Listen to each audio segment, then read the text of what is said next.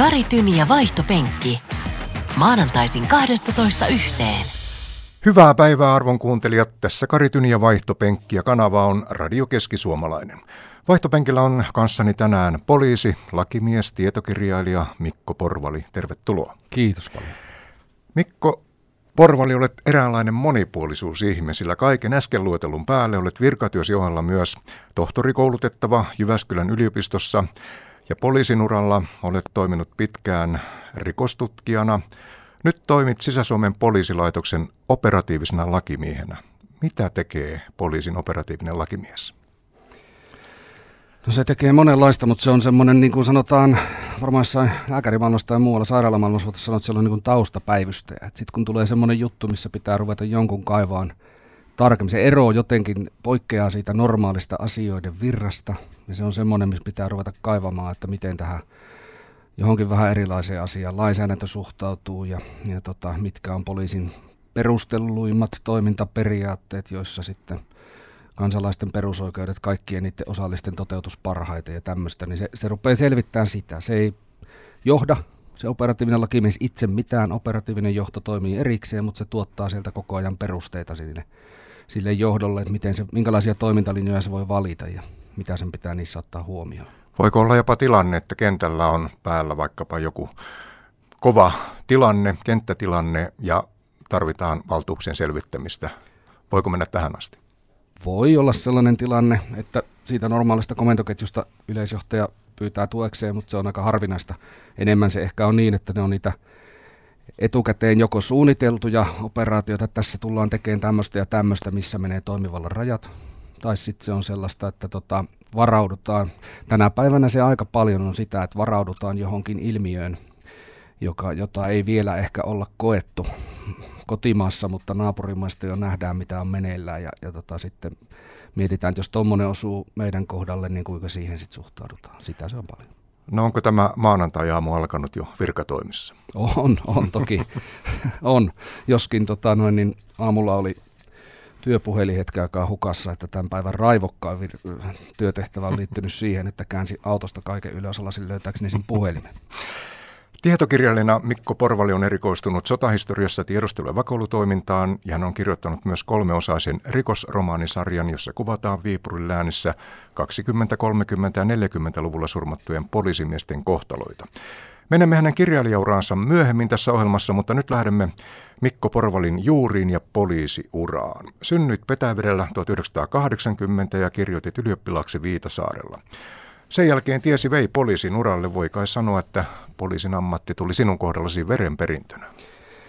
No jaa, tota, siis totta on. Meidän joskus tässä joku aika sitten tuli laskettua huvikseen, että meillä on niin tässä neljässä sukupolvessa satakunta vuotta yli virkaikää po- poliisin tai sen kaltaisissa tehtävissä. Tuli poliisista rajavartijana ja poliisissa. Mutta tota, ei, mulle se oli kyllä se ei missään nimessä ollut mikään itsestäänselvyys ja mulla on siis ensinnäkin ollut niin kova silmien taittovirhe ihan lapsesta asti, että en mä niin koskaan kuvitellut, että mä pääsisin poliisiksi, koska näkökyky ei vastannut ollenkaan sitä, mitä poliisikouluun niin kuin vaadittiin. Mutta sitten sen mun nuoruuden mittaan tuli yleisty tämmöiset laserleikkaukset ja hinnatkin tuli sen verran alaspäin, että sitten kun piti armeijan jälkeen ruveta miettimään, mitä sitä elämässään tekisi, niin olikin mahdollista ajatella, että mitäpä jos leikkaisin silmät ja hakeutuisi jollekin semmoiselle alalle, mitkä mitkä se tota, oli sulkenut aikaisemmin pois. Et kyllä minua tietysti on kiinnostanut turvallisuusala ylipäänsä. Puolustusvoimat, palo ja pelastus, raja ja sitten yhtenä vaihtoehtona poliisi, ja, joka, joka sitten tuli siihen, mihin valikoitu. Mä olin silloin jo hain ensimmäistä kertaa oikeustieteelliseen ja oli niin jotenkin syntyi se, että tämä tämmöinen oikeusmaailma, julkishallinnon maailma olisi se, mihin hakeutus. Olit kuitenkin ennen poliisikoulua vuoden kansanopistossa, Etelä-Pohjanmaan opistossa. Se taisi olla tärkeä vuosi. No joo, tottahan se monella tapaa oli tota, nuoruuden kannalta tärkeä. Siinä oli oikeastaan kysymys juuri siitä, että piti odottaa vuosi sen tota, silmäleikkauksen jälkeen, ennen kuin pystyi poliisikouluun aloittaa. Okay. Mutta tota, niin, äh, olihan se siellä tota, opiskeltiin muun muassa sosiologiaa ja vieraita kulttuureita ja, ja sitten se oli tietysti siis varsinaisesti se oli valmennuskurssi oikeustieteelliseen, johon sitten myöhemmin päädyin. Silloin, silloin en vielä, silloin sieltä tuli lähdettyä sinne poliisikouluun. No, olet siis syntyperäinen keskisuomalainen, mutta sinulla on vahvoja karjalaisia ja osin hämäläisiäkin juuria. No joo, äiti on kuhmoisista Hämeistä. Isän molemmat vanhemmat on, on luovutetun Karjalan alueelta. Isä äiti tuolta Kurkioilta Laatokan Karjalasta ja sitten isän isä, jonne nyt ehkä silleen vahvimmin ehkä tämän sukutaustani identifioin, niin on sitten tuolta Porvalinmäeltä, Terijoen Kuokkalasta, Suomenlahden rannalta hyvin läheltä Pietarin kaupunkia kotoisin, siis vanhan, vanhalta rajalta käytännössä. Tarkoittaako Porvali nimenä jotain? No siitä varmaan voi väitellä, niin kuin moni, monikaan etymologia ei ole ihan selvä, mutta siis sehän saattaa olla tullut kauppiasta porvarista ja sitten se on sieltä muuttunut se yksi konsonantti älläksi, mutta siis se ää, mäki, josta tämä mun sukukunta on kotoisin sieltä Terjoilta, Porvalin mäki, venäjäksi parvaj on tämmöinen rikkouma, jäässä oleva railo tai kallion tuommoinen halkeama, ja se on tämmöinen kallioinen mäki, missä semmoisia halkeamia on paljon, niin todennäköisemmin se on, mä, mä on, on ehkä sitä mieltä, että se on varmaan siitä lähtenyt se. Tänään vaihtopenkillä vieraana siis Mikko Porvali. Olet toiminut poliisiuralla pitkään rikostutkijana. Mikä veti rikostutkijahommiin? No siis silloin kun sitä poliisikoulua mietti vaihtoehtona ylipäänsä, mm. niin siis se oli se, mikä siinä kiinnosti, oli, että se on yksi oppilaitos, jossa voi opiskella semmoisia asioita, mitä ei missään muualla ainakaan niin kuin yhdessä paikassa. Eli siis lukot ja lukituslaitteet, kuolemansyyn tutkinta. Sai opetella ajaa autolla suhteellisen kovaan turvallisen risk, riskeittä, mutta siis, tai riskit halliten ja, ja muuta tällaista, niin siis se, että löytyi yksi oppilaitos, jossa pystyy opiskelemaan kaikkea tällaista, ja sitten kaikkea vielä jotain käytännön psykologiaa ja kaikkea sanatonta viestintää ja kaikkea tämmöistä, se oli niin kuin mahtava juttu.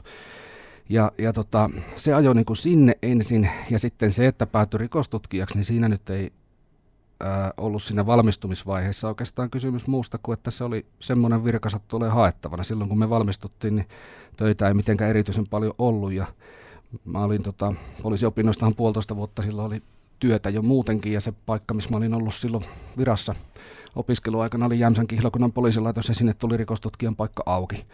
Ja tota, ei, ei silloin ollut paljon vaihtoehtoja, että sitä piti hakea mikä aukesi, mutta kyllä se mulle varmaan luontevampaa on kuin toi tota, ää, suuresti kunnioittamani järjestyspoliisin vuorotyö kentällä. Mä luulen, että olen sitä sen verran tehnyt, että mä tiedän, että se käy itselleni kuluttavaksi ja kuluttavaa se on toi rikostorjuntatyökin, mutta toisella tavalla. Että se oli jotenkin itselleni ominaisempaa. Olet jossain käyttänyt sitaattia, jonka mukaan sydämessään jokainen mies tietää syntyneensä etsiväksi. Onko se näin? se, se on jonkun kirjan, se on jonkun näistä Viipuri-dekkareista tota, avaus. Mm, no on siinä, siis mikäs nyt on mahtavampaa kuin koittaa tota, penkoa jotenkin mysteerien taustoja ja toisinaan vähän selvitellä ihmisten tota, tai sanotaan niin kuin rikoksista epäiltyjen henkilöiden salaisuuksia tai muuta vastaavaa, niin on, onhan se semmoista työtä, joka niin kuin vastaa semmoista pikkupoja unelmaa, vaikka ei se mulle tosiaan mikään pikkupojasta asti ollut unelma-ammatti ollutkaan, mutta kyllä mä tykkään työstä ja pidän ennen kaikkea niistä päämääristä, joiden eteen sitä poliisin työtä tehdään. Mikä on tärkein ominaisuus rikostutkijalla? Maltti. Viime viikolla Helsingin Sanomat uutisoi, että rikostutkijat uhkaavat loppua Suomesta, koska poliisikoulun kuntotestit karsivat hakijoita, ehkä liikaakin. Ajatus jutussa oli, että poliisikouluun jättää hakematta moni sellainen, joka voisi olla hyvä ja motivoitunut rikostutkija, mutta kun ei juokse riittävän nopeasti tonni vitosta, niin jättää hakematta tai karsiutuu. Esittiin pohdittavaksi jopa tällaista ohituskaistaa tällaisille hakijoille. Mitä mieltä olet ajatuksesta? No poliisi koulutus on Suomessa ollut aikanaan sellaista, että siellä on ollut, siis siitä on kauan aikaa, mutta silloin kun poliisikoulu oli Suomenlinnassa, niin siellä oli erikseen etsivä luokka ja sitten siellä oli niin järjestyspoliisiluokka. Ja tota, mm, se siihen maailman aikaan sopi. Nyt, tässä, on, tässä on nyt tosi monta kysymystä tavallaan päällekkäin. Ensimmäinen niistä on se, että meillä on Suomessa ihan hirveän vähän poliisia verrattuna meidän väestöön. Meillä on tosi pitkät etäisyydet, niin jokaisen poliisin on kyettävä aloittaa minkä tahansa poliisitehtävää hoitaminen. Siis aloittamaan se. Meillä ei ole mitään muuta vaihtoehtoa kuin se, että lähin partio ottaa silloin, kun kiire on. Ja se partio voi ihan hyvin olla joku kuulustelumatkalla oleva tutkinnan partio, tai se, se voi olla ihan kuka tahansa virka, missä on pystyttävä aloittaa sen tehtävän hoitaminen. Ja se, se asettaa nyt vähän vaatimuksia. Me ei voida niin kuin määrättömästi tinkiä meidän niin kuin, niistä kriteereistä, mitä me, meidän henkilöstöllä on oltava. Heidän on pystyttävä tekemään kenttätyötä. Öö, sitten toisekseen mä en ole vakuuttunut siitä, mä suorastaan vähän loukkaansa, kun sanotaan joskus, että, tai niin kuin esitetään siihen, että meillä ei ole tarpeeksi rikostutkijoita tulossa tai kiinnostuneita siitä, niin siihen ratkaisuksi esitetään se, että meidän pitäisi ottaa niin kuin heikkokuntoisempia ihmisiä sisään. Mä en niin näe mitään korrelaatioa sen kesken, että mikä on jonkun ihmisen fyysinen suorituskyky, että kuinka hyvä tutkija hän on. Tietysti on tilanteet, joissa ihmisellä on siis jokin semmoinen vamma tai muu joku, että hän, jonka vuoksi hän ei pysty niin kuin, niin kuin suoriutumaan jostakin testistä, ja, ja se, yhdenvertaisuuden kannalta se on monitahoinen kysymys, mutta sitten se, että kun, kun tota jonkun kansalaisen perusoikeudet on vakavasti uhattuna ja siihen turvallisuus tai henki tai muu, ja siihen pitää pystyä puuttumaan, niin meidän selitykseksi ei kelpaa se, että me, me ei vo, niin kuin, me, se, henkilöstön pitää pystyä puuttumaan niihin tilanteisiin. Tämä on niin kuin ensimmäinen juttu. No sitten, tota, kuinka pitkään voidaan tästä aiheesta puhua? No, anna mennä, anna mennä. toinen, toinen tota, mm, sitten on se, että, että tota, ne vaati, siinä lehtijutussa, kyseisessä artikkelissa, johon viittaan, niin siinä sanottiin, että fyysisen kunnon vaatimukset olisi kovin rajut. Se ei pidä paikkaansa. Niillä, ne fyysisen kunnon vaatimukset on sellaiset, että niillä tavallaan selvitetään, että onko henkilö pystyy ottaa vastaan sen koulutuksen, joka hänelle vasta tullaan antamaan. Ei poliisiksi haeta huippukuntoisia ihmisiä eikä huippuurheilijoita, vaan ihan normaali tavallaan niin suoritustaso riittää. Ja, ja tota, se 1500 metriä seitsemän minuuttia, niin sen ei pitäisi olla kohtuuton vaatimus niille ihmisille, jo, joilla, niin kuin, joiden fyysisestä suorituksesta jonkun toisen pelastaminen joskus voi olla kiinni. Ja, ja tota noin, niin, niin et tämmöisiä siihen liittyy. Se, missä on ehkä niin kuin suurin kuvio tuossa hakuprosessissa, tai jos ajatellaan, että mitä poliisi tarvitsisi, niin poliisin tehtävien hoitamiseksi – poliisi tarvitsisi merkittävän paljon enemmän maahanmuuttajataustaisia ihmisiä työskentelemään meidän organisaation kuin tänä päivänä on. Koska meidän pitäisi ymmärtää monien kulttuurien tapaa ajatella, niiden kulttuurien kieltä, ja meillä pitäisi olla toimivat hyvät yhteydet niihin yhteisöihin myös sitä kautta, että heidän edustajiaan olisi poliisissa. Ja, ja tota, poliisikoulussa siis suurin osa niistä hakijoista karsiutuu kuitenkin vuorovaikutustaitojen perusteella käytännössä kirjoittamisen perusteella. Poliisi on vuorovaikutusammatti ja sinne valitaan ihmisiä sen perusteella, miten he puhuu ja miten he kirjoittaa. Ja se kuntotesti on vähän niin kuin tämmöinen laadunvarmistus sillä sivummalla.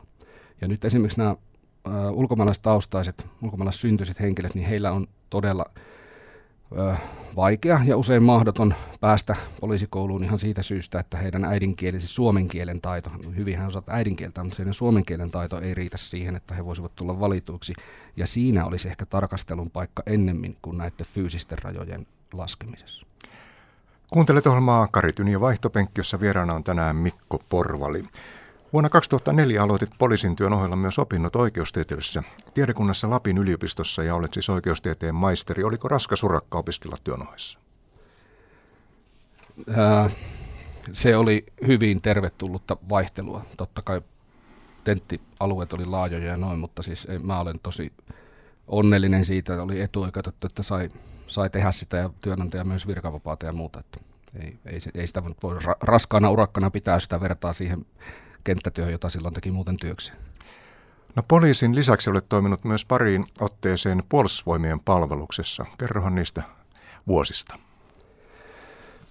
Niin, mun tämä tausta tai tämmöinen ammatillinen tekeminen tai muu osuu silleen vähän jännästi näiden hallintojen semmoiseen risteyskohtaan. Mä oon joka isohkon osan työurastani lopulta ollut, vaikka on ammatiltani poliisin ja ollut puolustusvoimien palveluksessa.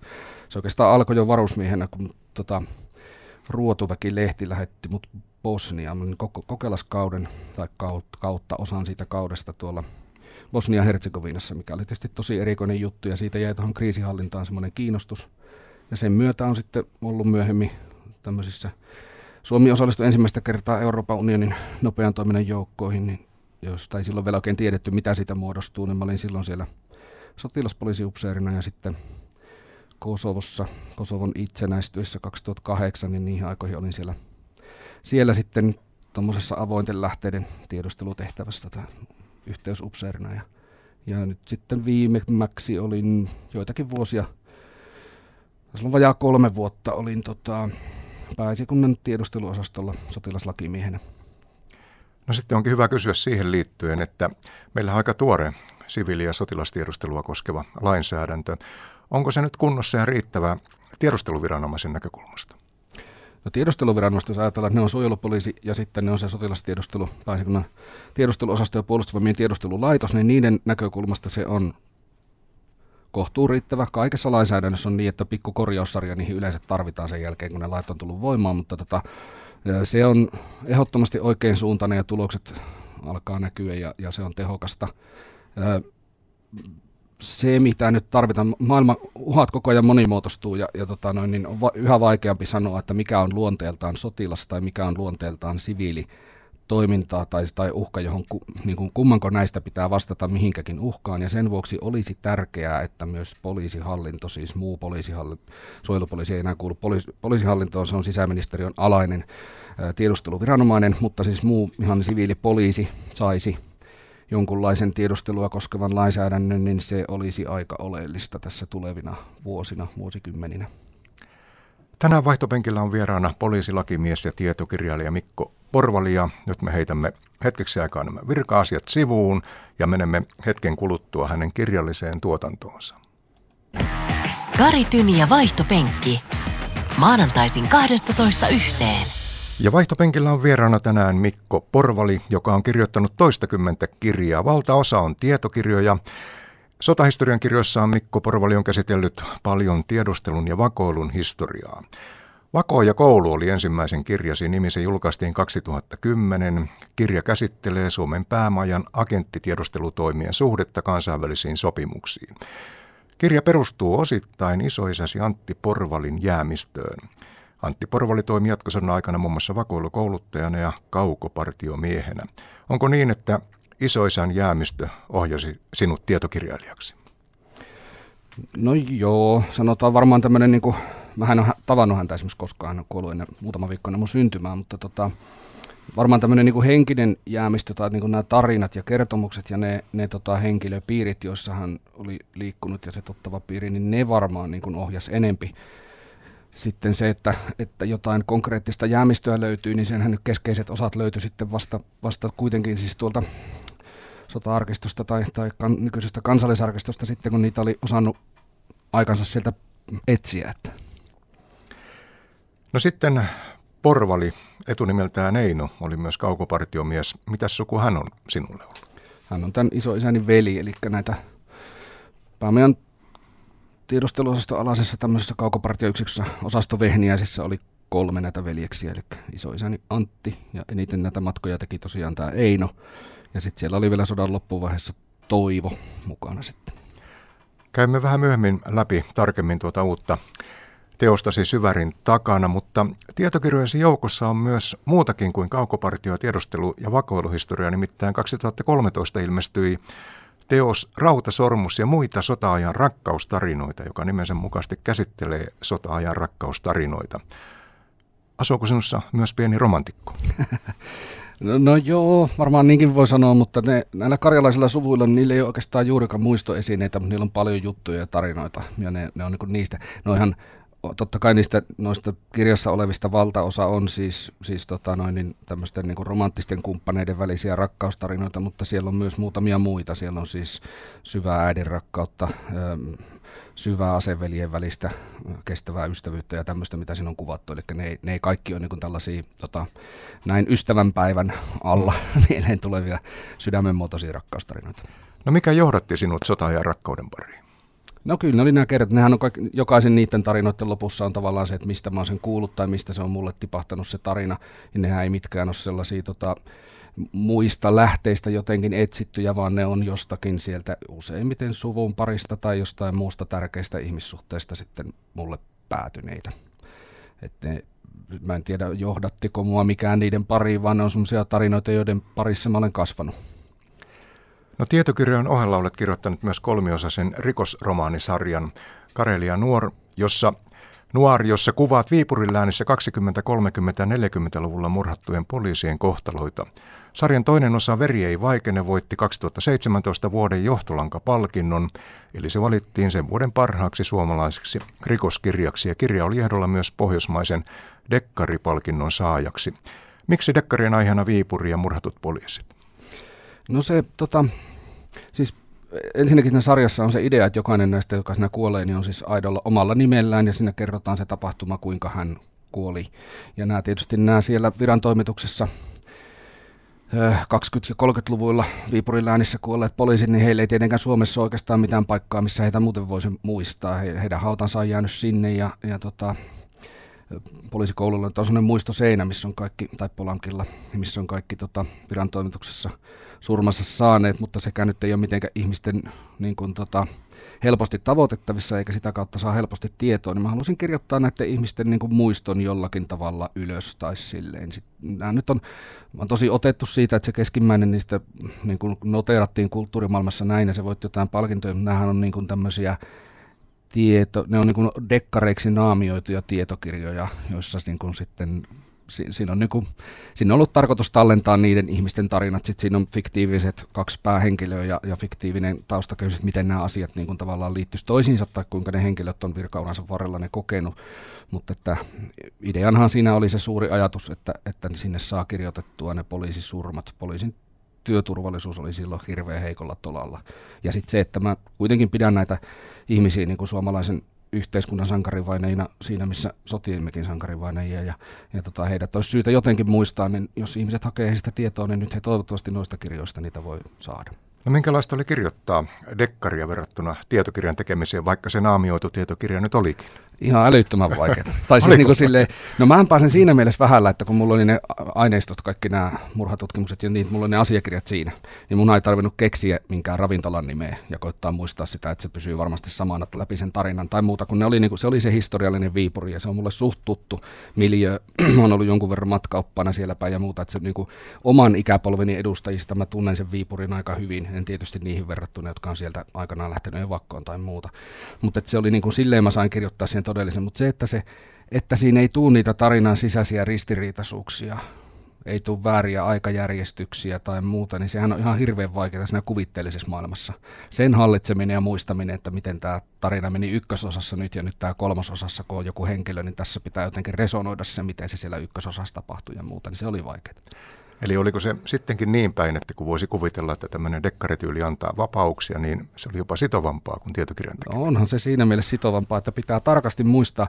Eihän se ensimmäisellä kerralla ole vaikea muistaa, kun kirjoitat sen. Sitten kun sitä ruvetaan toimittamaan, sillä tehdään muutoksia siinä tarinassa, niin koitapa muistaa, että missä se nykyasennossa onkaan se tarina. Se on, se on vaikeaa. En mä, mä, mulla valtavasti, siis olin aikaisemminkin kunnioittanut kaunokirjallisuuden tekijöitä, mutta siis se, se tota, mielikuvituksen taso ja kyky, jolla he sitä käyttää, mestarilliset kirjoittajat, niin kyllä mä oon kateellinen heille siitä, että on, niin kuin, on varsin helppoa, kun saa pitäytyä lähteissä.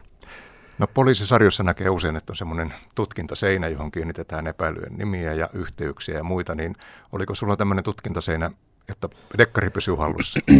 No mulla oli, mun keskeinen työkalu oli aikajana, missä oli tota, Euroopan historian merkittävät tapahtumat, niin merkittävät, niiden päähenkilöt on täytynyt kuulla niistä. Sitten siinä oli Suomen historian tapahtumat, Viipurin läänin, jotkut semmoiset Viipurin kaupungin tapahtumat, poliisin historian tapahtumat, esimerkiksi suuret rahoitusmuutokset, että missä kohtaa kolmasosa poliisista sanottiin irti ja, ja tämmöisiä kohtia, niin ne oli niin kuin pakko ottaa siihen tarinaan mukaan. Sitten sen aikajanan keinoin, siinä on kaksi virkamiestä, joiden koko virkaurasta mä tein semmoisen se alkaa sieltä itsenäistymisen jälkeen se päättyy sitten 50-luvulle, niin tota, koko siitä ajasta semmoisen tota aikajanan ja se oli se mun keino, sillä mä pyrin menemään eteenpäin. Kuuntelet Radio Keski-Suomalaisen ohjelmaa Kari ja vaihtopenkkiä. Vieraana on tänään poliisilakimies ja kirjailija Mikko Porvali. Hänen uusin teoksensa Syvärin takana ilmestyi viime syksynä. Teos kuvaa päämajanalaisen tiedusteluyksikön osasto Vehniäisen toimintaa jatkosodassa kevääseen 1943 asti. Kirja keskittyy tiedustelun kaukopartiomatkoihin. Mukana on erittäin paljon myös partioiden päiväkirjamerkintöjä. Mikko Porvali, mikä oli osasto Vehniäinen? Päämajan tiedusteluosastolla oli neljä tämmöistä kaukotiedusteluyksikköä, joista puhutaan kaukopartioyksiköinä, mutta niillä oli monia muitakin tehtäviä. Pohjoisin niistä oli Lapissa toiminut Paatsalo ja siitä vähän etelämpänä Kainuun korkeuksilla osasto Marttina. Sitten tuossa Laatakon Karjalassa Joensuu Sortavalla niillä korkeuksilla osasto Kuismanen sitten Kannaksella ja Leningradin kaupungin ympäristössä eri puolilta myös siellä Aunuksessa niin toimi sitten tämä osasto Vehniäinen.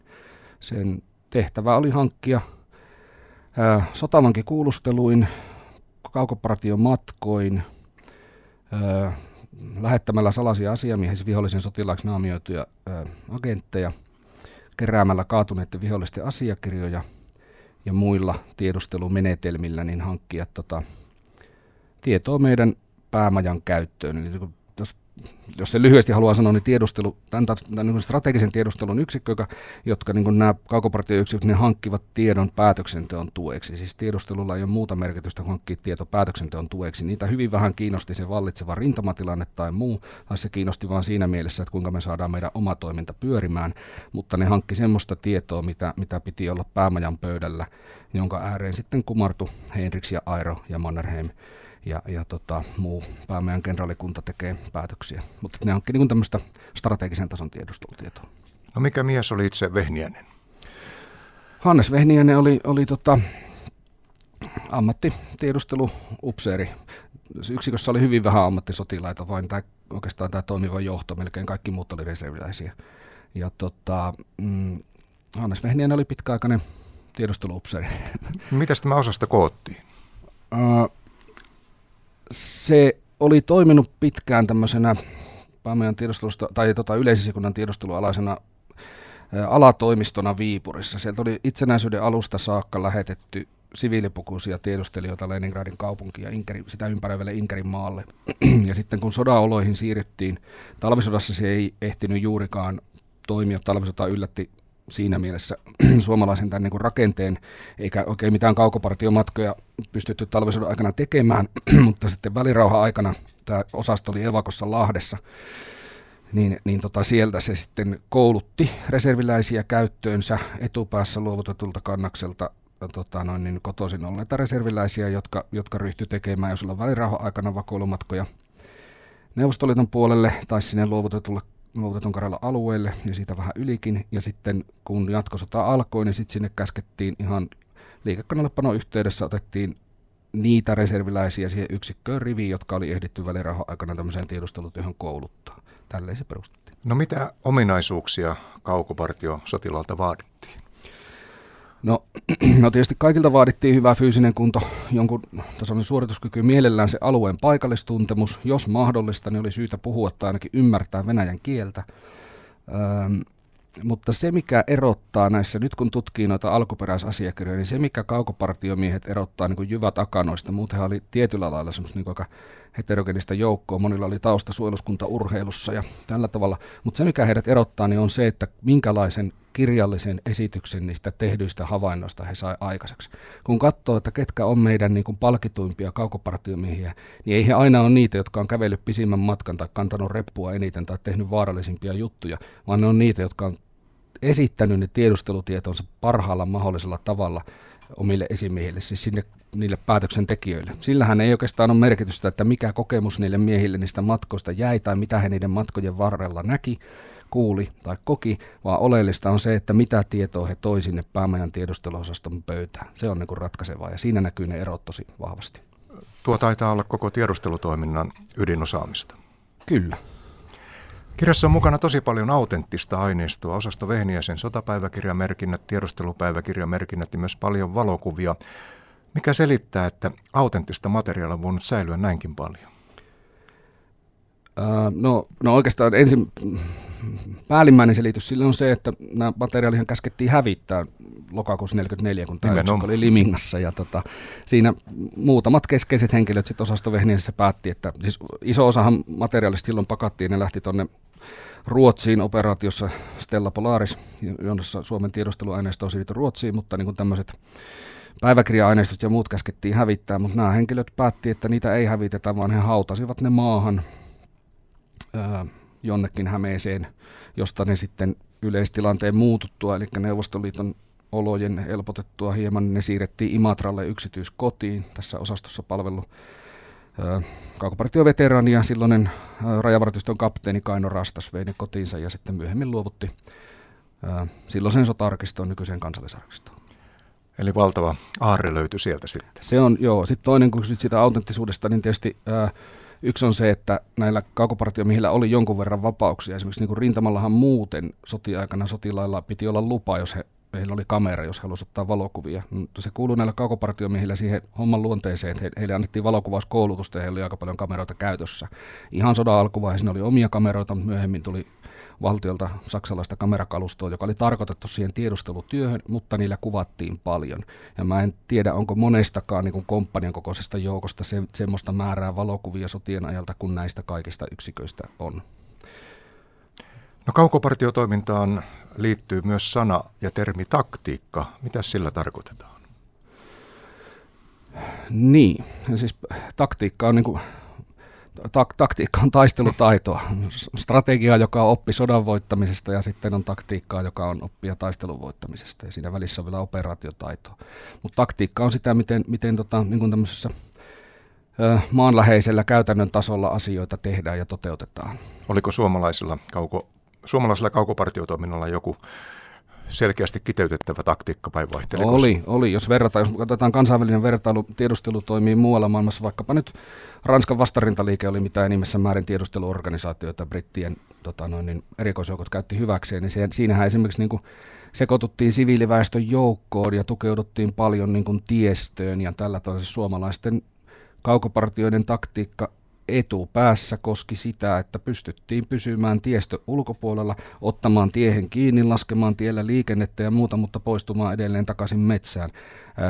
Suomalaiset otti paljon yhteyksiä paikallisväestöön ja jututti suomalaiset kaukopartiot paikallisväestöä niin Kannaksella kuin Itä-Karjalassakin ja pohjoisempana, mutta ei sen sekaan pyritty koskaan suojautumaan tämmöisessä niin kuin sodankäynnisessä mielessä. Siis ei, sieltä oli tiedottajia ja näin, mutta ei, ei tota, noin, niin kaukopartiot pyrkineet siviiliasutuksiin yöpymään tai saamaan ruokaa sieltä. Joskus saatettiin joku lehmä lypsää tai joku kana, kana ottaa mukaan niin kuin, suorastaan varastamalla ruuaksi, mutta, mutta tota, noin, niin sitä omaa toimintaa ei niin kuin, tavallaan verhottu sen paikallissiviiliväestön elämän piiriin.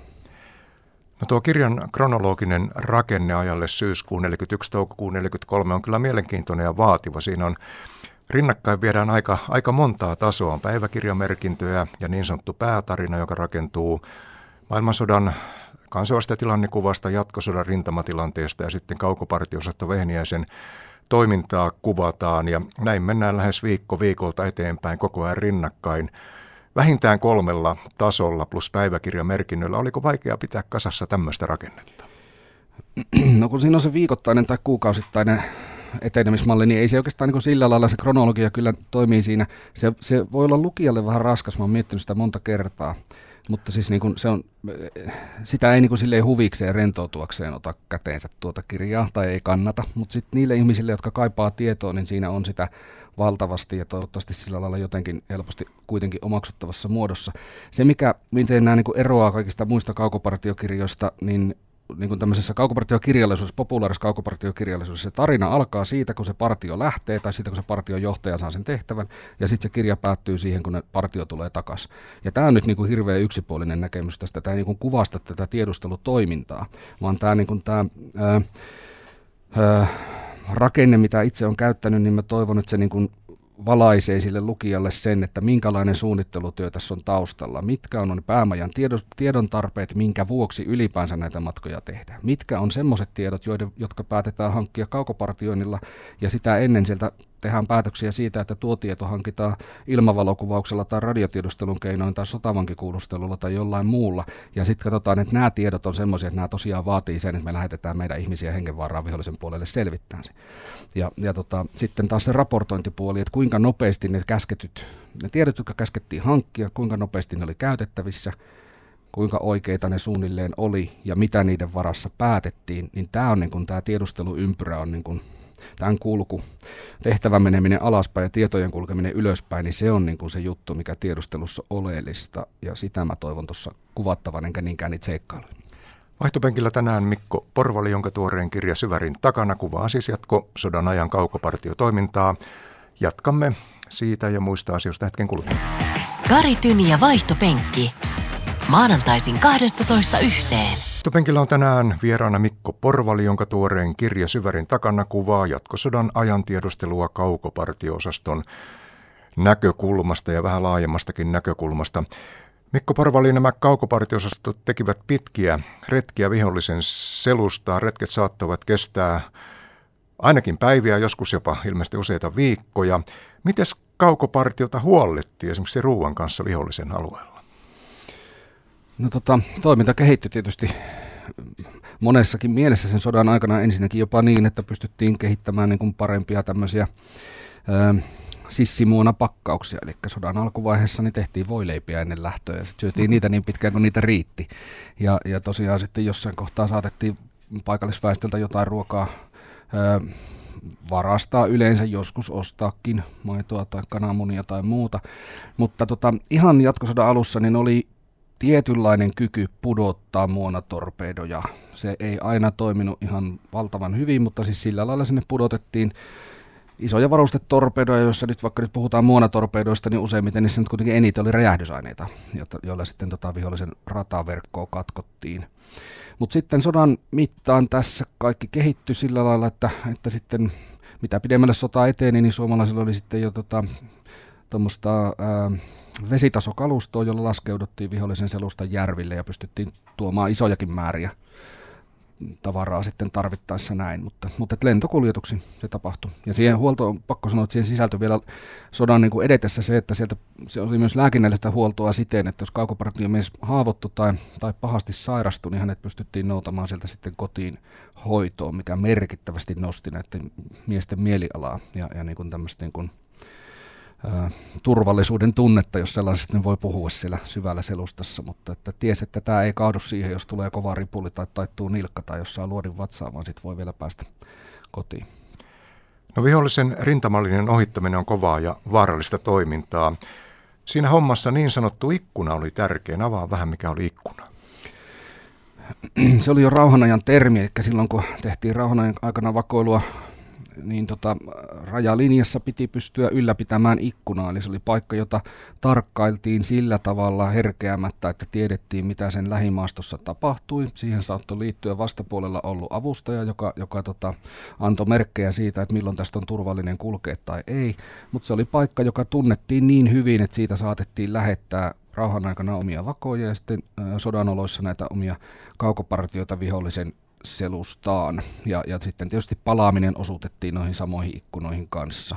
Ja yksi näiden yksiköiden tämmöisten toimistoupseerien tärkeä työ oli hoitaa ja ylläpitää niitä ikkunoita, kerätä niistä kaikki mahdollinen tieto ja, ja sitten toisaalta, että jos niitä oli käytetty hiljan, niin sitten pitäisi oikeastaan rauhoittaa se ikkuna hetkeksi ja pyrkiä käyttämään toisia, jotta, jotta se aikaisempi ikkunan käyttäminen ei paljasta seuraavaa, tai niin kuin se ei ole paljastunut, jolloin seuraava porukka, joka tulee siihen, voi mennä suoraan ansaamaan. Se oli niin kuin tämmöistä jatkuvaa miettimistä siitä, että mitä kohtia käytetään. Otetaan vielä yksi kysymys tästä kirjasta Syvärin takana. Nimittäin myös Yleisradion normaalilähetyksiä käytettiin tähän tiedustelutoiminnan viestintään ja siellä oli Kyynel ja Töpö nämä radiovälineet, millä kaukopartio toimi, mutta sitten tosiaan niin avaappa vähän tuota, että miten Yleisradion lähetys nyt voi liittyä tämmöiseen viestintään?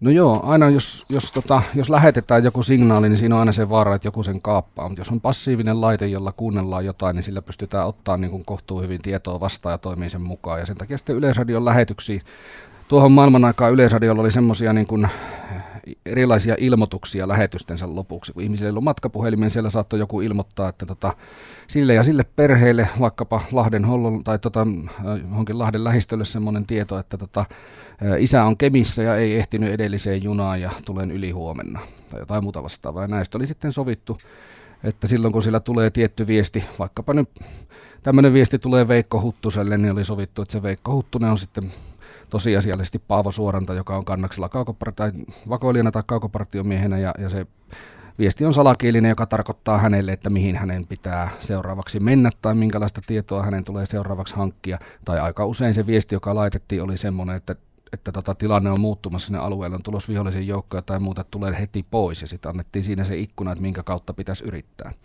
Ja tämmöisiä, niin kun, ne oli ihan selväkielisiä se periaatteessa selväkielisiä viestejä, jotka oli piilotettu Yleisradion lähetykseen ja sitten tota, niillä vaan oli eri merkitys sille kaukopartiolle. Sitten oli myös sellaisia lähetyksiä myöhemmin, joissa annettiin numeraalisena salakielisenä. Yleisradion lähetys katkesi ja se sanottiin vain, että seuraa tärkeä numerotiedotus. Sitten ruvettiin lukemaan numeroita. 6, 8, 15.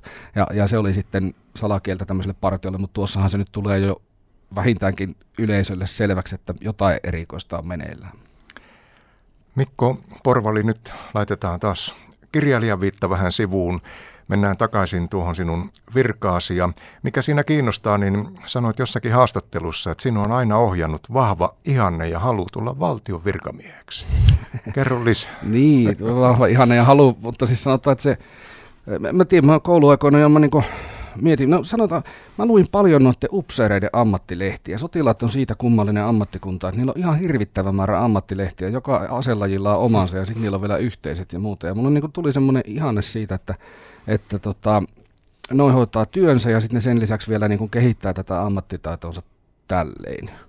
Niin kuin tekemällä kaikenlaisia tutkimuksia kirjoittamalla niistä keskenään ja muuta. Ja, ja tota, se, siitä tuli jonkunlainen semmoinen virkamies ihanne, mutta sitten mulle ei ole niin kuin kauhean tärkeä se organisaatio, missä toimii. Totta kai mä olen niin kuin varmaan sydämestäni poliisi, mutta pitää olla tarkkana, että se identiteetti ei rupea rakentumaan sen virkamerkin varaa monestakin syystä. Ensinnäkin se pitää se merkki antaa joku päivä pois, ja toisekseen niin tota, se ei muutenkaan ole terve lähtökohta.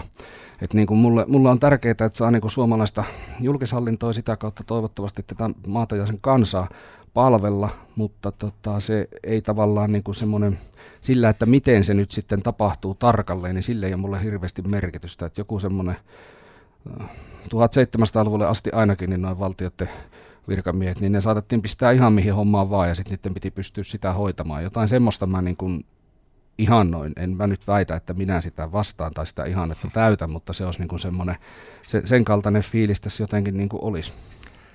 No olet myös väitöskirjatutkija Jyväskylän yliopistossa ja aihe varmaan liittyy tiedusteluun. Joo, siis ei, tähän ei mitenkään muuten mahdollista, jos ei näissä lyötäisi montaa kärpästä yhdellä iskulla. Eli ihan tota sama, samasta aineistosta, mistä teen noita kirjoja, niin sitä aineistoa pikkusen eri näkökulmasta tutkin ja teen siltä sitä väitöstutkimusta.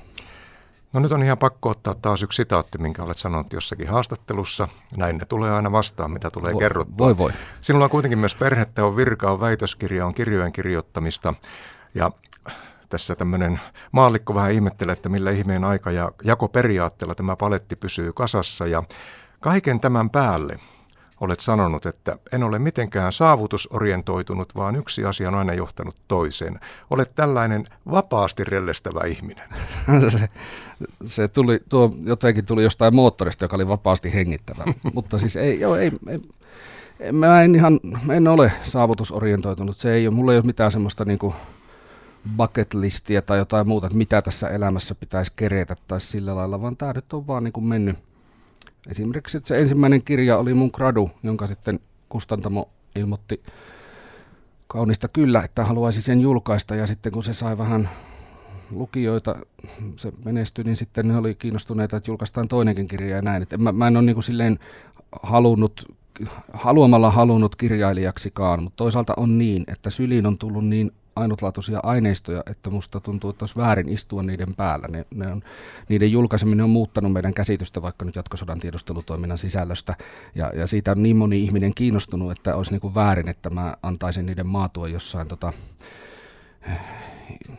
isäni autotalli hyllyillä tai tota noin, niin, niin, niin arkistoissa. Että se, se, niin kuin, se, semmoinen velvollisuuden tunto sinne jotenkin on ollut, että näistä on niin monet kiinnostuneet, että nämä pitää julkaista. No mikä on sun ajankäyttösi periaate tai tapa, millä pystyt näin monta asiaa hallitsemaan? Ei, ei ole periaatetta eikä tapaa, enkä, enkä koe enää kunnolla pystyvänikään hallitsemaan, mutta tota, se, näähän niin tukee toisiaan hirveän hyvin, monet näistä asioista. Siis No tiedusteluasiat liittyy paitsi ne, se, se, mitä, se, että mä tutkin niitä historiassa, se antaa mulle perspektiiviä niiden, niihin asioihin nykypäivänä.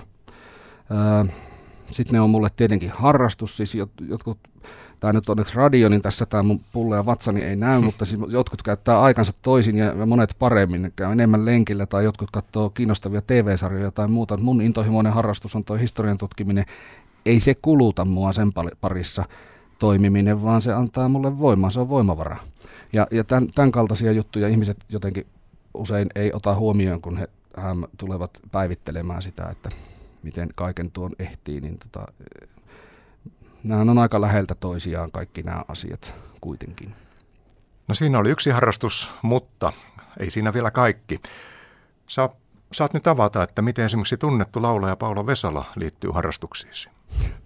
No, joo, me, musiikkiharrastus on mulle jäänyt aika vähäiseksi nykyään, mutta tota, me ollaan tuolta pohjoisesta Keski-Suomesta kotoisin ja, ja vuosikausia soitettiin samassa kansanmusiikkiyhtyessä, joka nyt, jolla oli monenlaista muutakin ohjelmistoa kuin kansanmusiikkia, mutta, mutta semmoisessa nuorena kierrettiin jonkun verran maailman, mitä, missä nyt oltiin, Norja, Tanska, Unkari ja, ja sitten Suomeen varsin paljonkin soittamassa. Mikä tämän yhtyön nimi oli? Rätvänä.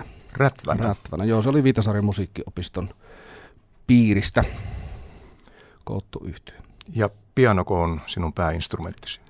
No joo, kyllä, jollakin lailla soittelen muutakin, mutta siis tota, mä, siihen nähden, kuinka paljon olen ottanut pianotunteja äitini pakoittamana, niin jos olisin tota, tosiasiallisesti äh, suhtautunut siihen oikein ja, ja tota, harjoitellut kunnolla, niin mun pitäisi olla niin kuin siinä suhteessa ihan merkittävä hyvä pianisti, mutta siis ei, mä olen tämmöinen kapakka pianistin tasoinen, soittelen omaksi ilokseni ja, ja muiden harmiksi. No mahtuuko vielä joku muu harrastus? On toi historian tutkimus, on musiikki. Vieläkö joku muu juttu mahtuu elämääsi? Jollakin tasolla toi vapaaehtoinen maanpuolustustyö ja suunnistus, melonta. Hirveän vähin jäänyt kaikki harrastukset nyt viime vuosina, ruuhkavuosia eletään, mutta, mutta kyllä mä näihin, näille kaikille sydän sykkii. Mikko Porvali, kiitos haastattelusta. Kiitos paljon. Ensi viikolla vaihtopenkille vieraksi saapuu keihäänheiton maailmanmestari ja nykyinen keihäsvalmentaja Äänekoskelta Kimmo Kinnunen. Nyt vaihtopenkki hiljenee. Kiitos, että kuuntelit.